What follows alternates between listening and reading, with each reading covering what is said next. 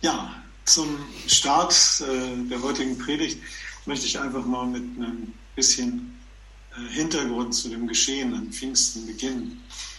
In Apostelgeschichte 1 äh, beschreibt Lukas im Anschluss an sein Evangelium, was weiter geschieht. Äh, wir lieben ja alle es, Serien im Fernsehen zu schauen und Lukas macht genau das, was wir aus den guten Serien kennen im ersten Kapitel der Apostelgeschichte. Er erzählt noch einmal kurz, wie das Lukas-Evangelium aufgehört hat und knüpft dann an an das, was dann folgt. Jesus erinnert seine Jünger daran, dass er sie nicht alleine lassen wird, sondern dass er den Heiligen Geist schickt. Ihr aber sollt mit dem Heiligen Geist getauft werden, lesen wir in Apostelgeschichte 1, Vers 5, und ihr werdet die Kraft des Heiligen Geistes empfangen, der auf euch kommen wird, und ihr werdet meine Zeugen sein. Apostelgeschichte 1, Vers 8. Das sind beides Ankündigungen, die wir hier in der Apostelgeschichte lesen, die wir auch in Lukas 24 nachlesen können. Die Jünger und alle Anhänger von Jesus hatten den Auftrag von Jesus am Tag der Himmelfahrt bekommen, in Jerusalem zu sein, bis der Tag des Pfingstfestes hebräisch Shavuot kam. Dieses Fest war das jüdische Wochenfest, wie wir auch eben schon in der Einleitung gehört haben, das sowohl eine Art Erntedankfest für die erste Ernte des Jahres, wie auch das Fest zur Erinnerung an den neuerlichen Empfang der zehn Gebote war. Das war eigentlich der Ursprung dieses Festes. Und äh, es ist ja, wie das heute auch so ist, dass so die ursprüngliche Bedeutung eines Festes oft überlagert wird von einer nachträglichen Bedeutung. Dieses Erntedankfest ist auch schön, aber das Volk, dieses Fest war einfach dazu da, dass das Volk damit vor allem die Erneuerung des Bundes mit Gott am Sinai feiern sollte. Was für ein passendes Fest zum Beginn des neuen Bundes, den Gott durch Jesus mit allen Menschen geschlossen hat da dieses Pfingstfest eines der großen Feste im jüdischen Glauben ist, war Jerusalem aufgrund des besonderen Anlasses natürlich voll von Menschen, die dieses Fest feiern wollten. Die Jünger waren gehorsam und warteten also weitere zehn Tage von Himmelfahrt an und dann ging es los. Sie versammelten sich, so lesen wir, auch wieder in einem Obersaal, einem Versammlungsraum und äh, es geschah, dass ein stürmisches Brausen vom Himmel herunterkam, der das ganze Haus erfüllte, in dem sie versammelt waren. Zungen, die erschienen zerteilt wie von Feuer, so lesen wir, und er setzte sich auf jeden von ihnen. Und Lukas schreibt hier, und sie wurden alle erfüllt von dem Heiligen Geist, fingen an zu predigen, in anderen Sprachen, wie der Geist ihnen gab, auszusprechen. Apostelgeschichte 2, Vers 4. Was muss da wohl los gewesen sein. Ratlosigkeit, Bestürzung, Entsetzen, Unverständnis, Spott und nicht zuletzt auch Verleumdung. Und das Ganze, und das Ganze blieb ja auch nicht verborgen. Die Stadt war voll und jeder bekam es mit. Die Erklärung der Unbeteiligten war, dass diese Menschen volltrunken seien und amüsierten sich eher, als dass es sie berührte. Aber die Gottesfürchtigen unter ihnen realisierten, dass diese Menschen auf einmal in Fremdsprachen redeten, die von weit her gereisten Gästen klar verstanden wurden. Und es wurde ihnen bewusst, dass es sich um ein Wunder handeln musste. In diese ganze Verwirrung hinauf, hinein steht Petrus auf, bringt Ruhe in diese Situation und erklärt erst einmal, dass im Alten Testament schon durch den Propheten Joel gesagt wurde, und es soll geschehen in den letzten Tagen, spricht Gott, da will ich ausgießen von meinem Geist auf alles Fleisch, und eure Söhne und eure Töchter sollen Weissagen, und eure Alten sollen Träume haben, und eure Jünglinge sollen Gesichte sehen. Joel 3, Vers 1. Dann folgt eine Predigt, die Petrus hält, die ausgerüstet mit der Kraft des Heiligen Geistes so eine Kraft hat, dass sich an diesem Tag 3000 Menschen bekehren und das unaufhaltbare Wachstum der Kirche an diesem Tag beginnt. Einzig und alleine durch die Kraft des Heiligen Geistes. Ja, und wenn wir das so hören, klingt es irgendwie doch ein bisschen verrückt. Wie hättest du denn reagiert, wenn du dabei gewesen wärst? Also ich glaube, ich hätte mich auch gewundert. Ich weiß nicht, wo ich zu diesem Zeitpunkt gestanden hätte, aber gewundert hätte ich mich auf jeden Fall. Und auch wenn ich mir das so gar nicht vorstellen kann, bin ich so dankbar, dass Gott mich locker gelassen hat, dass er weitermacht, dass er so viel Liebe durch die Kraft des Heiligen Geistes gegeben hat, wie wir brauchen. Und die dürfen wir in Anspruch nehmen. Die übernatürliche Kraft und die Unterstützung des Heiligen Geistes, die möchte unseren Alltag bereichern. bereichern. Vorausgesetzt ist natürlich, dass wir uns darauf einlassen. Ja, und dann kommen wir dazu, was bedeutet denn das Pfingsten für heute? Was heißt es, die Kraft des Heiligen Geistes zu empfangen? Denn eigentlich könnte man darüber Stunden reden. Wir wollen uns einfach so auf drei Punkte konzentrieren. Einmal die Kraft des Heiligen Geistes durch seine Gegenwart, durch Vertrauen und durch Trost. Und ich starte gerne mit dem Bibelvers aus Johannes 16, Vers 7. Da sagt ähm, Johannes, es ist gut für euch, da sagt Jesus, ne? Es ist gut für euch, dass ich weggehe. Jesus sagt, genau, es ist gut für euch, dass ich weggehe, denn wenn ich nicht von euch wegginge, käme der Helfer nicht zu euch. Wenn ich aber gehe, werde ich ihn zu euch senden. Und das finde ich beeindruckend. Jesus wusste, wie wichtig es war, dass er geht, aber er wusste, wie wichtig es ist, dass wir den Heiligen Geist brauchen, dass er sagte, wir tauschen jetzt. Ich gehe, aber ich lasse euch etwas hier, was noch viel mehr Kraft hat. Die Kraft nämlich, die wir brauchen. In den Situationen einen Helfer, einen Tröster, einen Fürsprecher. Der griechische äh, Begriff ist Parakletos, ja. Äh, dieses Eins in Gott sein, rund um die Uhr, mit Gott verbündet und verbunden zu sein rundum. Und mir machte das so deutlich, wie sehr beziehungsorientiert Gott ist. Ja, in erster Linie geht es ihm darum, dass wir mit ihm Freundschaft haben. Ja, Freundschaft, Gemeinschaft, jeden Tag. Durch Jesus sind wir Söhne und Töchter unseres Gottes. Damit ist klar, wer wir sind, unsere Identität. Ja, und äh, ja, wir sind ganz nah dran. Aber durch den Heiligen Geist haben wir die Chance, jeden Tag alltägliche Freundschaft mit ihm zu bauen.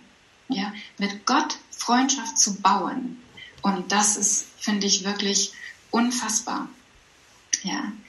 Ähm, ich finde es so beeindruckend, weil wir haben die Chance. Wir müssen das nicht.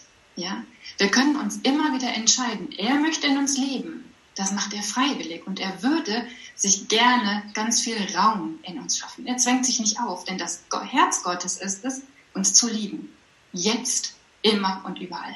Egal, ob zu Hause, im Job, beim Einkaufen, der Heilige Geist erinnert mich. Und ähm, wie wir das am Anfang auch gehört haben mit den Sprachen, ich, ähm, ich finde es toll, ähm, im Wald unterwegs zu sein, mir Gottes Schöpfung bewusst zu machen, ja, da mit ihm zu reden, den Heiligen Geist mit einzuladen, zu sagen, zeige mir doch, was du mir, äh, was wichtig ist, was ich jetzt sehen darf. Sei es irgendwelche besonderen Blumen, äh, irgendwelche besonderen Vögel, Stimmen, die mich runterkommen lassen, die mich in, auf meinen Alltag vorbereiten. Ja, ich liebe es, mit Gott auf diese Art und Weise zusammen sein zu sein. Aber wir brauchen auch Weisheit in bestimmten Situationen. Ja, ach, ich, ja, so, äh, es gibt so viele verworrene Situationen, es gibt so viele Herausforderungen und wir brauchen so viel Liebe und Geduld. Und dann kann ich beten, Heiliger Geist, erinnere mich, ich schaffe das nicht alleine. Ja, ich kann mich immer wieder entscheiden, lebe ich ohne den Heiligen Geist, indem ich durchgehe durch den Tag, ja, oder lasse ich mich darauf ein zu sagen, Heiliger Geist leite mich. Und ähm, nur so am Rande, da sind wir alle auf einem Weg. Ja, es ist nicht so, dass wir in, äh, on top jetzt sagen, wow, wir haben es gepachtet. Nein, das ist immer wieder die Herausforderung, darin zu wachsen und darin drin zu bleiben. Ähm, so für mich ist es ein, ähm, ein ganz praktisches Beispiel, wie, wie der Heilige Geist auch so persönlich redet, weil so manchmal ist es ja so, dass wir an unseren schwächsten Punkten angegriffen werden und Ähm, ich bin auch sehr beziehungsorientiert und äh, finde so Freundschaft, Beziehung extrem wichtig. Ja, ich liebe es, mit Menschen zusammen zu sein. Und es ist passiert, dass ich durch jemanden, der mir sehr nahe steht, verbal angegriffen wurde. Und zwar richtig. Ja, es, ähm, es kam zu einer Auseinandersetzung und ich hatte das Gefühl, ich werde vernichtet. So durch ein Gespräch. Da war nicht viel, aber es waren Worte, die mich so getroffen haben und eine Haltung, die mich so verletzt habe, die auch Auswirkungen hatte auf unsere Familie, dass ich irgendwie so das Gefühl hatte, jetzt liege ich auf dem Boden, ich bin total gefangen in mir und es ist dunkel. Und ich betete. Klar, machen wir, ne? aber es kam irgendwie kein Licht rein. Ich kam nicht raus aus dem Dunkeln. Bis ich den Heiligen Geist um Hilfe bat. Und so gerade im Hinblick auf diese Predigt, äh, so dachte Heiliger Geist, du bist doch derjenige, der mich in alle Wahrheit leitet. Irgendwie brauche ich jetzt hier ein Zeichen, dass ich hier rauskomme. Und es dauerte nur einige Tage, dass Gott durch einen Ring zu mir ist. Äh, ich hatte vor Jahren einen Ring geschenkt bekommen und der lag zutiefst hinten in der Schublade, weil für mich hatte der keine Bedeutung, der war halt silbern und ich dachte, okay, Silber ist jetzt gerade nicht so mein Schmuck und ich hatte, der hatte keinen Wert für mich. Ja? Aber dann ähm, hatten wir einen Freund äh, zu Besuch, der ist Juwelier und dem zeigte ich den und, und er guckte mich so an und sagte, ernsthaft, Susanne, den legst du an die Seite. Dieser Ring hat einen unglaublichen Wert. Und ich so, okay. Ähm, es stellte sich eben heraus, dass er wirklich echt war. Und es war nicht einfach nur so ein Silberteilchen, sondern es ist einfach ein, ein Weißgoldring mit einem wunderschönen Stein. Und er, dieser Ring, der funkelte und glitzerte und glitzert immer noch. Und ähm, ja, das hat mich so aufgebaut, sagen, wow, ähm, jetzt habe ich etwas an meinem Finger, was für mich einen besonderen Wert hat. Und am nächsten Morgen haben wir in unserer Gebetszeit ähm, zusammengesessen und dann sprach der Heilige Geist zu Achim. Und das ist passiert, das sind so ganz kostbare Momente, wo der Heilige Geist durch Achim zu mir sagte, hey, so wie dieser Ring kostbar ist, so wertvoll bist du in mir. Ja, also er hat meinen Wert nochmal so sehr betont. Das macht er von Anfang an. Ja, aber für mich war das so wichtig, diese Botschaft zu hören. Es war total befreiend und es kam dazu, dass ich eben in meiner Würde so angekratzt war. Ja, jemand hat versucht, mir meine Würde zu rauben. Und vom Heiligen Geist daran zu erinnert werden, hey, deine, also Gottes Herrlichkeit leuchtet in jedem von uns, ja, die wir mit Gott unterwegs sind. Also leuchtet seine Herrlichkeit in mir und ich darf eben mit dieser Herrlichkeit und in dieser Würde unterwegs sein. Und mit dieser Zusage konnte ich sozusagen aus dieser Situation heraustreten. Ja, ich bin, die Situation hat sich nicht aufgelöst, aber ich persönlich konnte raustreten und habe einen anderen Standort. Ich kann mich wieder an die Seite stellen und auf die Situation gucken und stecke nicht mehr unten drin und lasse mich entmutigen. Und das ging nur durch die Kraft des Heiligen Geistes. Und das fand ich für mich total bereichernd. Ja, ich darf jetzt was sagen über die Kraft des Heiligen Geistes durch Vertrauen. Damit keiner jetzt rätselt, äh, ich war es nicht, der Susanne angegriffen hat und ich war es auch nicht, der ihr den Ring geschenkt hat. Also, dass wir jetzt entspannt weiterhören können. ja, die Kraft des Heiligen Geistes durch Vertrauen. Das Wort Vertrauen bezeichnet oder ist ein Ausdruck für die Überzeugung von der Richtigkeit, von der Wahrheit, von Handlungen. Einsichten und Aussagen auch in Beziehung auf die Redlichkeit von Personen. Das heißt, ich vertraue jemandem. Ich vertraue einer, dass der andere etwas richtig macht, dass er das gut macht, dass er ehrlich zu mir ist. Und auf der anderen Seite bedeutet Vertrauen also, dass ich mich verletzlich mache weil ich mich in die Hand eines Menschen oder einer Person begebe. Und ich mache mich also verletzlich, weil ich überzeugt davon bin, dass der andere es gut mit mir meint, dass er mich nicht ausnutzt, mich nicht vor anderen bloßstellt oder sonstige Dinge tut, die mein Vertrauen mit Lügen strafen würden. Vertrauen bedeutet also daher auch, dass ich die Kontrolle abgebe. Und das ist auch wohl neben den schlechten Erfahrungen, die ich vielleicht mit jemandem gemacht habe, der Hauptgrund, warum wir oft kein Vertrauen haben. Kontrolle bedeutet, dass ich die Dinge steuern kann, dass ich weiß, was kommt und äh, Kontrolle bedeutet auch, dass ich die Lorbeeren für das ernten kann, was ich tue. Und genau das ist der Unterschied zwischen einem Leben aus meiner eigenen Kraft und einem Leben aus der Kraft des Heiligen Geistes. Ich habe dazu folgende Bibelstelle gefunden. Aus 2. Korinther 3, 4 bis 7. Wenn wir mit solchem Selbstbewusstsein von unserem Dienst sprechen, gründet sich das auf Christus und geschieht im Vertrauen auf Gott. Aus eigener Kraft sind wir dieser Aufgabe nicht gewachsen. Es gibt nichts, was wir uns als Verdienst anrichten können. Nein, unsere Befähigung verdanken wir Gott. Er hat uns fähig gemacht, Diener des neuen Bundes zu sein, eines Bundes, der sich nicht mehr auf das schriftlich niedergelegte Gesetz gründet, sondern auf das Wirken von Gottes Geist. Denn das Gesetz bringt den Tod, aber der Geist Gottes macht lebendig.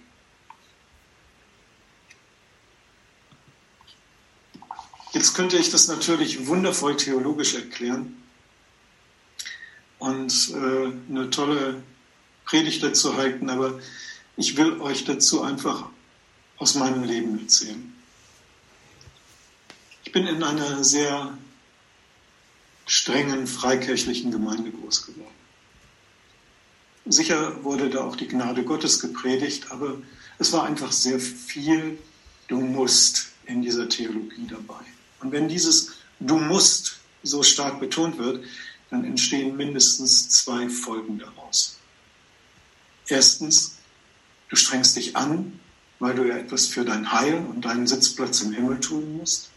Zweitens, du verlierst das Vertrauen, weil du merkst, dass du es nicht schaffst. Und du deine Fails, die du tust, verheimlichen musst.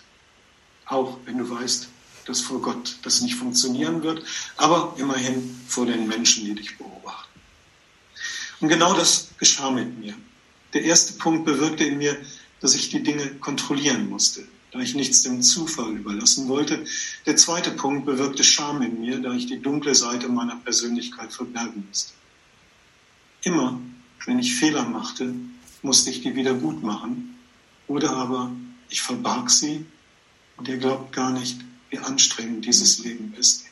Zumal ja noch die andere Seite des Ich muss das alles selber machen dazu kam. Ich lernte also auf diese Weise die tödliche Seite des Gesetzes kennen.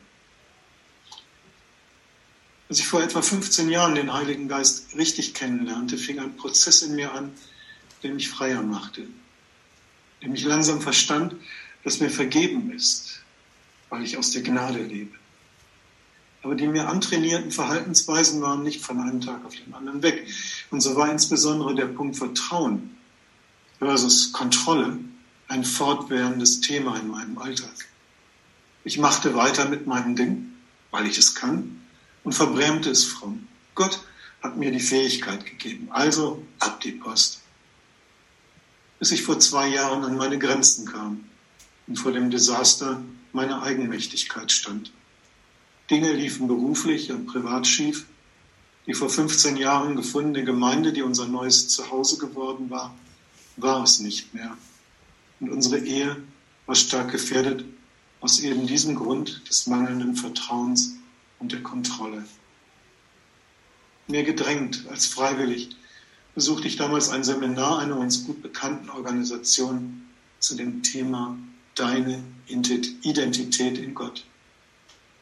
Und hier begegnete mir der Heilige Geist, wie ich es noch nie erlebt hatte. Menschen sprachen über meinem Leben Wahrheiten aus, die sie nicht kennen konnten, gaben mir Verheißungen, die mir Mut machten und der Geist Gottes sprach mir in meinem Herzen zu, so dass ich wirklich erlebt habe, was es heißt, dass der Geist Gottes lebendig macht. Geliebt zu sein und nicht zu müssen, in seiner Gegenwart zu sein, ohne Druck, das war und das ist das Größte. Zu begreifen, dass Gott mich braucht, ohne dass ich das organisieren muss, dass er mir hilft, wo ich nicht mehr kann. Das lässt das Vertrauen in mir wachsen und da spüre ich seine verändernde Kraft. Ja, und, und diese Kraft, die uns verändern lässt, die, die ist einfach da. Und so als letzten Punkt, dieses Thema Trost, ist es genauso wichtig. Ja, auch über das Thema Trost kann man unfassbar viel reden. Ja, ähm, denn wir, wir wissen alle, es gibt so viele Situationen, ebenso wie bei uns damals in unserer Ehe, was Auswirkungen auf die Familie hatte. Ja? Aber was, na, was, hat, was hat jeder von uns? Wir haben alle einsame Zeiten. Es gibt viele unerfüllte Wünsche, viele Singles, die darunter leiden, alleine zu sein. Ja? Es gibt viel Frust, Trauer, Krankheit, wie wir heute gehabt haben. Ja? Menschen, die krank sind. Und es gibt wirklich die, ähm, diese Chance, darin eine Zuflucht zu finden. Ja? Was bedeutet es, wenn Gott uns zusagt in seinem Wort, er füllt allen Mangel aus? Ja? Das finde ich, ähm, das, da habe ich lange drüber nachgedacht. Und er sagt nicht, er will es ein bisschen tun, ja, oder so, wie wir es brauchen, sondern er füllt allen Mangel aus. Und wir haben oft Mangel. Ja, jetzt in Zeiten von Corona haben wir oft Angst. Ja, wir haben Mangel an Begegnungen. Ich lebe durch Begegnungen. Für mich war das ein Mangel, zu sehen, ich kann mich mit meinen Leuten nicht treffen. Ja, ähm, ich persönlich bin nicht betroffen von der Angst, angesteckt zu werden. Aber wie viele leben in dieser Angst? Und dann zu erfahren, ja, Gott möchte sich genau in dieser, in dieser Situation äh, mit uns auf den gleichen Stand stellen. Er will derjenige sein, der sich neben uns stellt. Ja, in dieser Angst. Ja, nicht einfach weit weg von uns. Und er sagt einfach zu mir dann Susanne, komm mal her. Komm einfach mal her. Atme mal tief ein und atme tief aus. Ja? Denn du darfst jetzt einfach zu mir kommen, weil meine Wahrheit viel größer ist als deine Angst oder auch dein Versagen. Ja? Ich als der Heilige Geist ja, leite dich immer wieder zum Vater und immer wieder zu Jesus, immer wieder da in das Zentrum. Ja, immer in die Wahrheit. Da, wo wir Angst haben, dürfen wir mit dieser Angst sagen, Heiliger Geist, ich habe Angst, aber ich möchte sie gerne eintauschen. Ja, ich will diesem Mangel begegnen. Ich will, dass du diesen Mangel in mir ausfüllst. Und das geht nur, wenn ich eintausche. Ja, wenn ich in dieses Vertrauen investiere, du kannst das. Du hast die Macht. Ja. Und ähm, wenn da steht, der Heilige Geist will uns auch in alle Wahrheit leiten, dann bedeutet das auch, dass er in unseren Herzen für Ordnung sorgt. Ja? Was ist da an falschen Wahrheiten drin? Was braucht Heilung? Ja? Ähm, was, mit welchen Lebenslügen sind wir unterwegs? Mit welchen Dingen, die wir aussprechen über uns selber? Ja, wie oft sagen wir, ach, ich bin einfach zu dumm dafür, aber bin ich wieder blöd? Ja, das sind alles so Sachen, wo, wo der Heilige Geist uns vor Jahren darauf aufmerksam gemacht hat und sagt, äh, nein, du bist nicht blöd. Nein, bist du nicht. Du machst zwar manche Dinge nicht richtig. Manches würde ein bisschen pfiffiger gehen, aber ich bin nicht doof. Ich bin nicht blöd. Ich bin nicht untauglich oder zu schlecht. Ja? ja. Manchmal tut es mir so, so sehr leid, wie Kinder schon sagen, oh, ich kann das nicht. Ja, ich finde, ich, ich bin doof. Und das, das sind so Sachen, da ahnen wir gar nicht, was für, für Auswirkungen das in unserem Leben hat. Ja, das sind so Kleinigkeiten, aber genau da.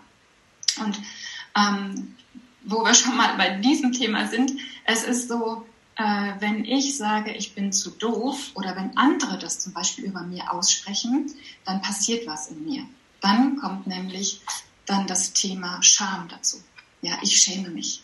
Ich schäme mich nicht gut genug zu sein. Ich schäme mich nicht so zu sein wie die anderen, nicht so toll auszusehen wie die anderen, weil man mir zum Beispiel als Kind gesagt hat, nein, das kannst du nicht, nein, so siehst du nicht aus, das kannst du nicht tragen, da hast du nicht die Figur für. Ja, zum Beispiel. Ja, so, ähm, ich, ich zum Beispiel war immer das dicke Kind, ja, so unter uns gesagt, ja, äh, was totaler Quatsch ist, ja. Aber solche Stempel tragen wir jahrelang mit uns rum und dann passiert etwas. Es kommt Scham in unser Leben, ja. Und kein Kind, kein Mensch verdient es, schlecht gemacht zu werden oder in den Boden gestampft zu werden. Das ist so wichtig für uns im Umgang miteinander. Ja, wir machen alle Fehler und Fehler dürfen benannt werden, aber vernichtende Urteile und Verhalten führen zu Schäden.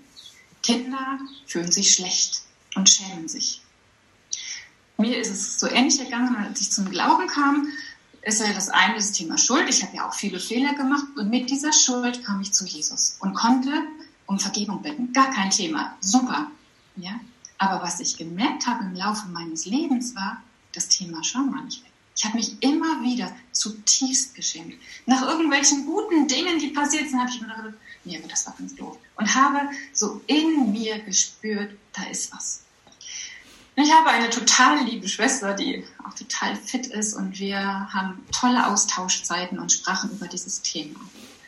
Und als wir uns darüber ausgetauscht haben, hat der Heilige Geist das für mich nochmal so auf den Tisch gebracht. Es lag ganz, ganz oben drauf.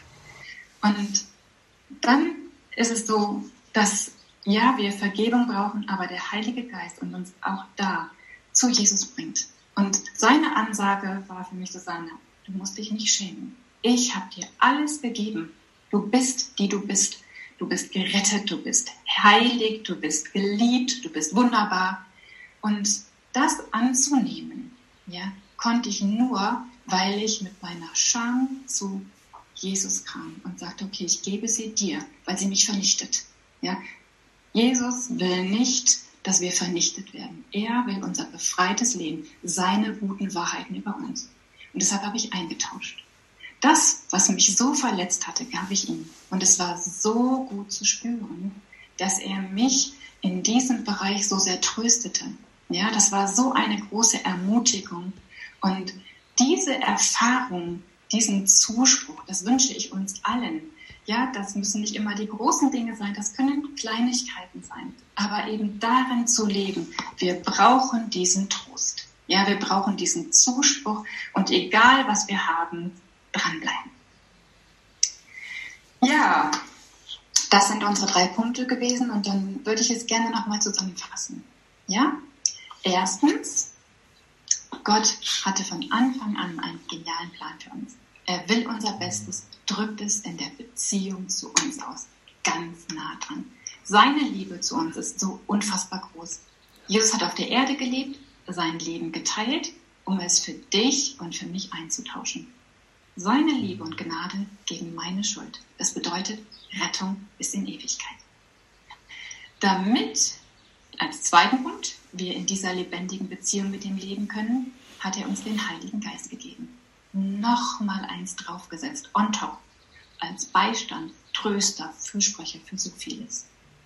Er zwängt es uns nicht auf, aber er würde gerne Raum in uns nehmen, uns nahe sein, unseren Geist beleben.